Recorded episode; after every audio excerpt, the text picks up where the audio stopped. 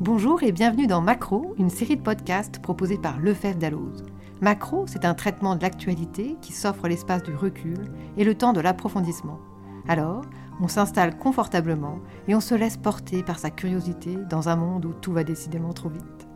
Aujourd'hui, c'est la question des tests génétiques dans la nouvelle loi de bioéthique qui va nous occuper pendant les minutes qui nous sont imparties. Je suis Oriane Merger, rédactrice en chef du dictionnaire permanent Santé, Bioéthique, Biotechnologie. Nous recevons Elsa Supio, professeure de droit à l'Université d'Angers. En matière de génétique, les progrès sont fulgurants. Le séquençage à haut et très haut débit de l'ADN rend les analyses plus performantes et plus rapides. Les tests génétiques sont aussi beaucoup moins chers et sont par conséquent plus accessibles.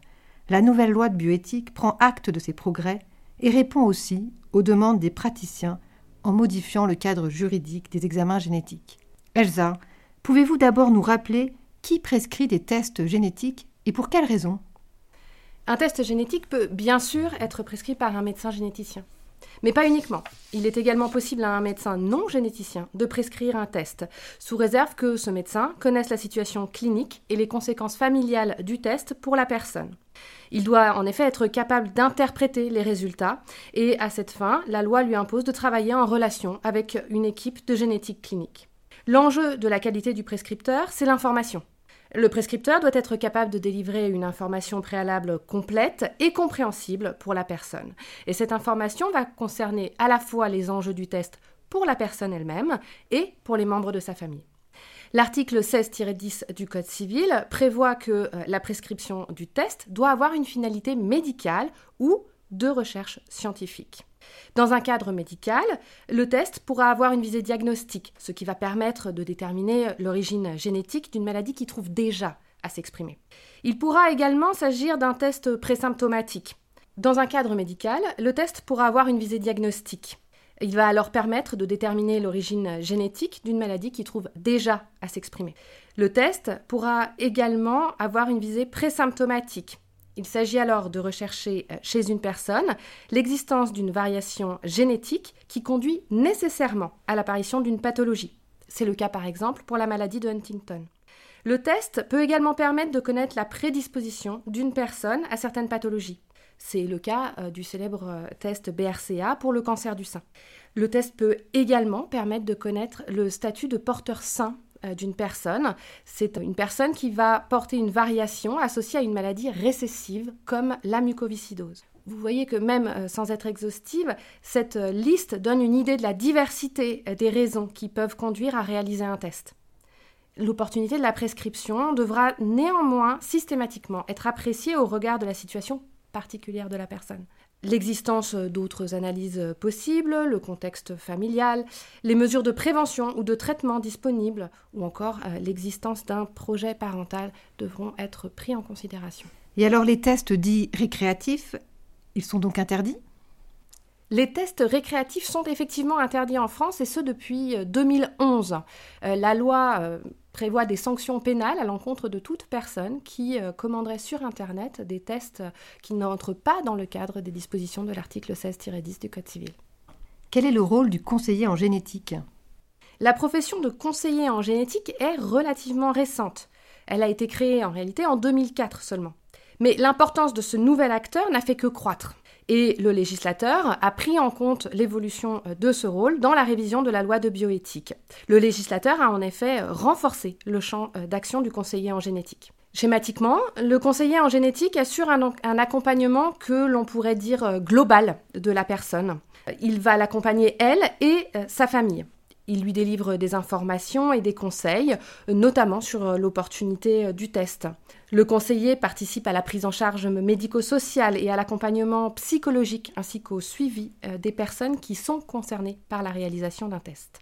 Une des grandes innovations de la loi de 2021, c'est d'entériner certaines évolutions pratiques déjà constatées euh, au sein de la profession et de reconnaître aux conseillers en génétique la possibilité, toujours sous l'autorité d'un médecin, de prescrire certains examens de biologie médicale à visée génétique et également de remettre dans certaines conditions les résultats d'un test génétique à la personne. Les tests génétiques sont donc entrepris dans l'intérêt de la personne qui s'y soumet. Mais la nouvelle loi de bioéthique permet également la réalisation de tests génétiques au profit uniquement de tiers. Pouvez-vous nous en parler? Oui, depuis 1994, la réalisation d'un test génétique est soumise à un consentement express de la personne et plus encore à un consentement qui doit être exprimé par écrit. Mais depuis 1994, le mouvement en matière de génétique médicale a été de faire euh, une plus grande place aux membres de la famille. Pourquoi? Parce que l'information génétique présente une caractéristique qui est d'être partagée au sein de la famille. En 2004 déjà a été créée la procédure de l'information médicale à caractère familial. Cette procédure, elle a pour objet de permettre la circulation de l'information génétique au sein de la famille, tout en ménageant le euh, respect du secret médical, de la vie privée de la personne qui est testée, mais aussi le droit de ne pas savoir des apparentés. La réforme de 2021 va plus loin encore dans la prise en compte des membres de la famille puisque elle autorise la réalisation d'un test génétique sur une personne décédée ou sur une personne hors d'état de manifester sa volonté. Autrement dit, elle organise la réalisation d'un test génétique sans consentement préalable de la personne. Et ce, nous dit le texte, dans l'intérêt des membres de sa famille potentiellement concernés, dès lors qu'un médecin suspecte une anomalie génétique pouvant être responsable d'une affection grave, justifiant de mesures de prévention, y compris de conseils génétiques ou de soins. Alors que pour réaliser un test à des fins d'établissement de la filiation, il faut que la personne ait manifesté de son vivant son consentement à l'examen, en matière médicale, l'intérêt potentiel des membres de la famille va suffire sous réserve d'une éventuelle opposition de la personne, euh, opposition qu'elle aurait manifestée euh, de son vivant. Donc, en l'absence d'opposition connue, le médecin devra obtenir le consentement des membres de la famille.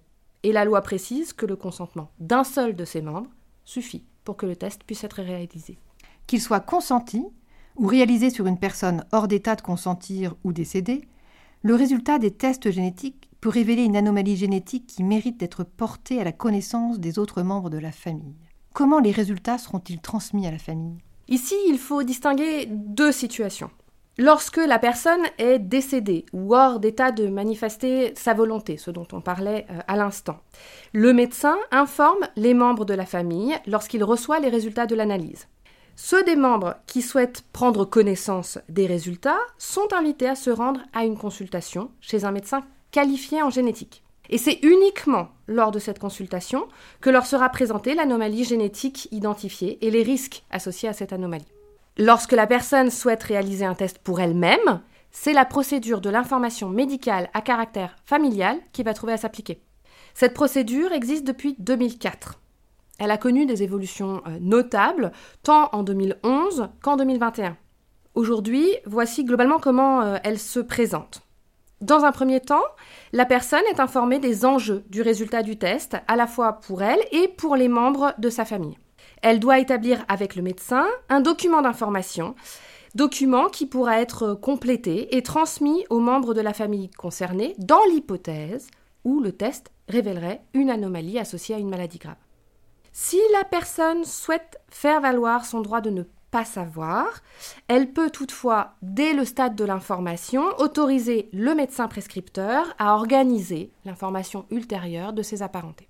Une fois que le test a été réalisé, et si le test a euh, conduit au diagnostic d'une anomalie associée à une affection grave, c'est en principe à la personne elle-même ou à son représentant légal de procéder à l'information de sa famille et ce, dès lors que des mesures de prévention ou de soins peuvent être proposées.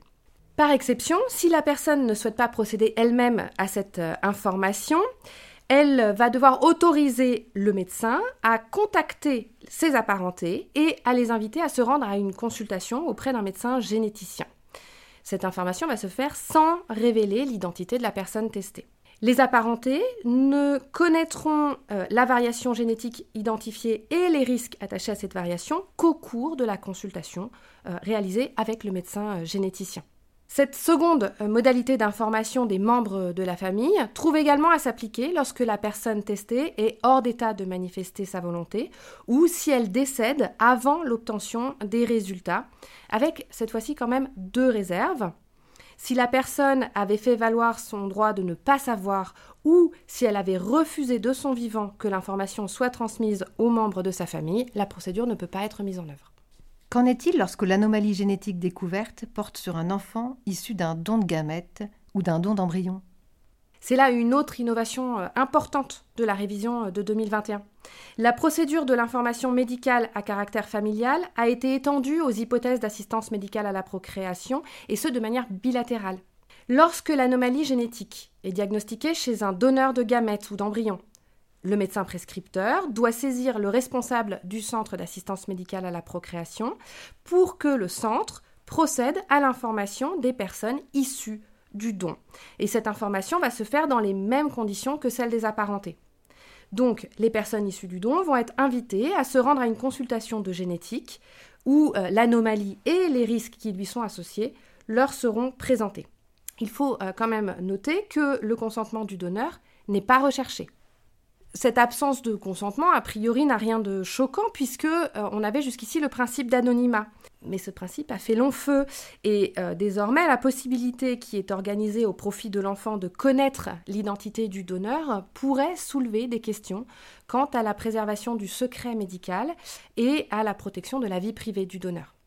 Parallèlement, lorsqu'une anomalie est diagnostiquée chez une personne issue d'un don, le médecin prescripteur informe encore une fois le centre d'assistance médicale à la procréation et le centre prévient le ou les donneurs. Le consentement des enfants n'est pas davantage requis, mais ici ça ne soulève pas les mêmes difficultés que précédemment puisque la levée euh, de l'anonymat n'est organisée qu'au profit des personnes issues du don.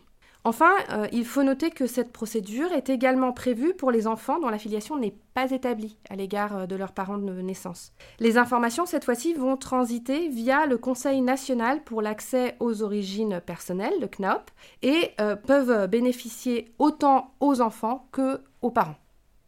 Il arrive aussi que les médecins tombent sur d'autres anomalies génétiques que celles recherchées au départ. Il s'agit de découvertes incidentes. Jusqu'à présent, les médecins ne pouvaient révéler ces informations au nom du secret médical. La nouvelle loi de bioéthique lève cette interdiction. Quel est donc désormais le sort de ces découvertes incidentes? Oui, le perfectionnement des, instruments d'analyse euh, a conduit à ce que les tests révèlent de plus en plus des informations allant bien au-delà des résultats recherchés en première intention par l'analyse. Les médecins ont donc été euh, assez rapidement confrontés à la difficile question de savoir s'ils devaient ou non avertir la personne des données supplémentaires qu'ils euh, obtenaient. L'article 16-10 du Code civil tel qu'il est modifié par la révision de 2020 vient apporter des éléments de réponse à ces interrogations. Désormais, à l'occasion de l'information préalable au consentement, la personne doit être avertie que le test peut révéler de manière incidente des caractéristiques génétiques qui sont sans relation avec euh, l'indication initiale, celle qui a justifié la prescription.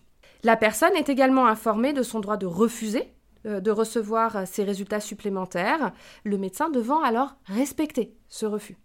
En réalité, le texte ne règle le sort que d'une situation particulière, celle où les découvertes incidentes dont euh, la connaissance permettrait à la personne ou aux membres de sa famille de bénéficier de mesures de prévention, y compris de conseils en génétique ou de soins. Exit donc a priori toutes les variations dont les risques sont insuffisamment connus. Plus encore, la mise en garde contre un refus de prendre connaissance des résultats vise les risques que ce refus ferait courir aux membres de la famille dans le cas où une anomalie génétique aurait été découverte et qui serait associée à un risque grave. Mais là encore, on voit que c'est l'intérêt des apparentés qui conduit à autoriser une certaine pression sur la personne testée. Cette possibilité de révéler aux patients des découvertes incidentes autorise-t-elle la recherche des données secondaires? Alors permettez-moi peut-être euh, d'abord un, un petit point de vocabulaire. Il convient de distinguer en réalité trois termes. Les données additionnelles, les données incidentes et les données secondaires.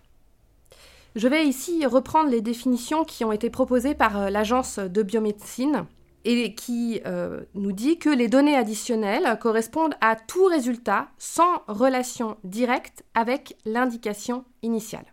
Mais une donnée additionnelle peut être soit une donnée incidente, soit une donnée secondaire. Ce sera une donnée incidente si euh, la variation euh, pathogène qui est euh, sans relation directe avec l'indication initiale est découverte fortuitement, par hasard. Au contraire, on va parler de données secondaires lorsque la variation pathogène est sans relation directe avec l'indication initiale, mais a été activement recherché par l'analyse d'une liste de gènes préétablis.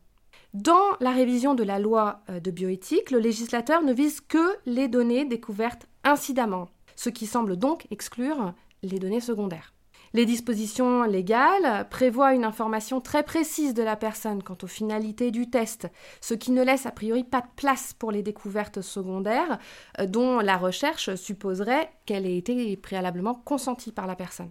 Et puis, pour aller euh, dans, le même sens, il faut rappeler que l'Agence de biomédecine déconseillait euh, de proposer, dans le cadre du diagnostic, une analyse systématique de gènes sans relation avec l'indication initiale. Mais concrètement, c'est quoi l'enjeu? Soigner ou collecter des données? En réalité, les deux. La génétique est depuis longtemps euh, porteuse d'espoir en termes thérapeutiques, mais aussi et peut-être surtout de prévention. Dans cette perspective, et assez euh, logiquement, le législateur a tendance à promouvoir le développement des connaissances génétiques et, euh, corrélativement, la recherche en génétique. Et précisément, cette recherche en génétique, elle repose aujourd'hui très largement sur l'association entre intelligence artificielle et big data, et donc, comme son nom l'indique, sur la collecte massive de données, de données génétiques et euh, de données de santé en général des personnes. Merci beaucoup Elsa de nous avoir si bien éclairé sur ce que dit la loi sur les tests génétiques. Nous avons bien compris que les enjeux étaient importants et que l'information génétique ne concerne pas seulement le patient, mais sa famille et que tout est mis en œuvre pour faire circuler cette information. Merci aux éditeurs de nous avoir écoutés. N'hésitez pas, pour aller plus loin, à faire un tour sur le site des éditions législatives pour vous procurer notre numéro spécial consacré à la nouvelle loi de bioéthique. À bientôt!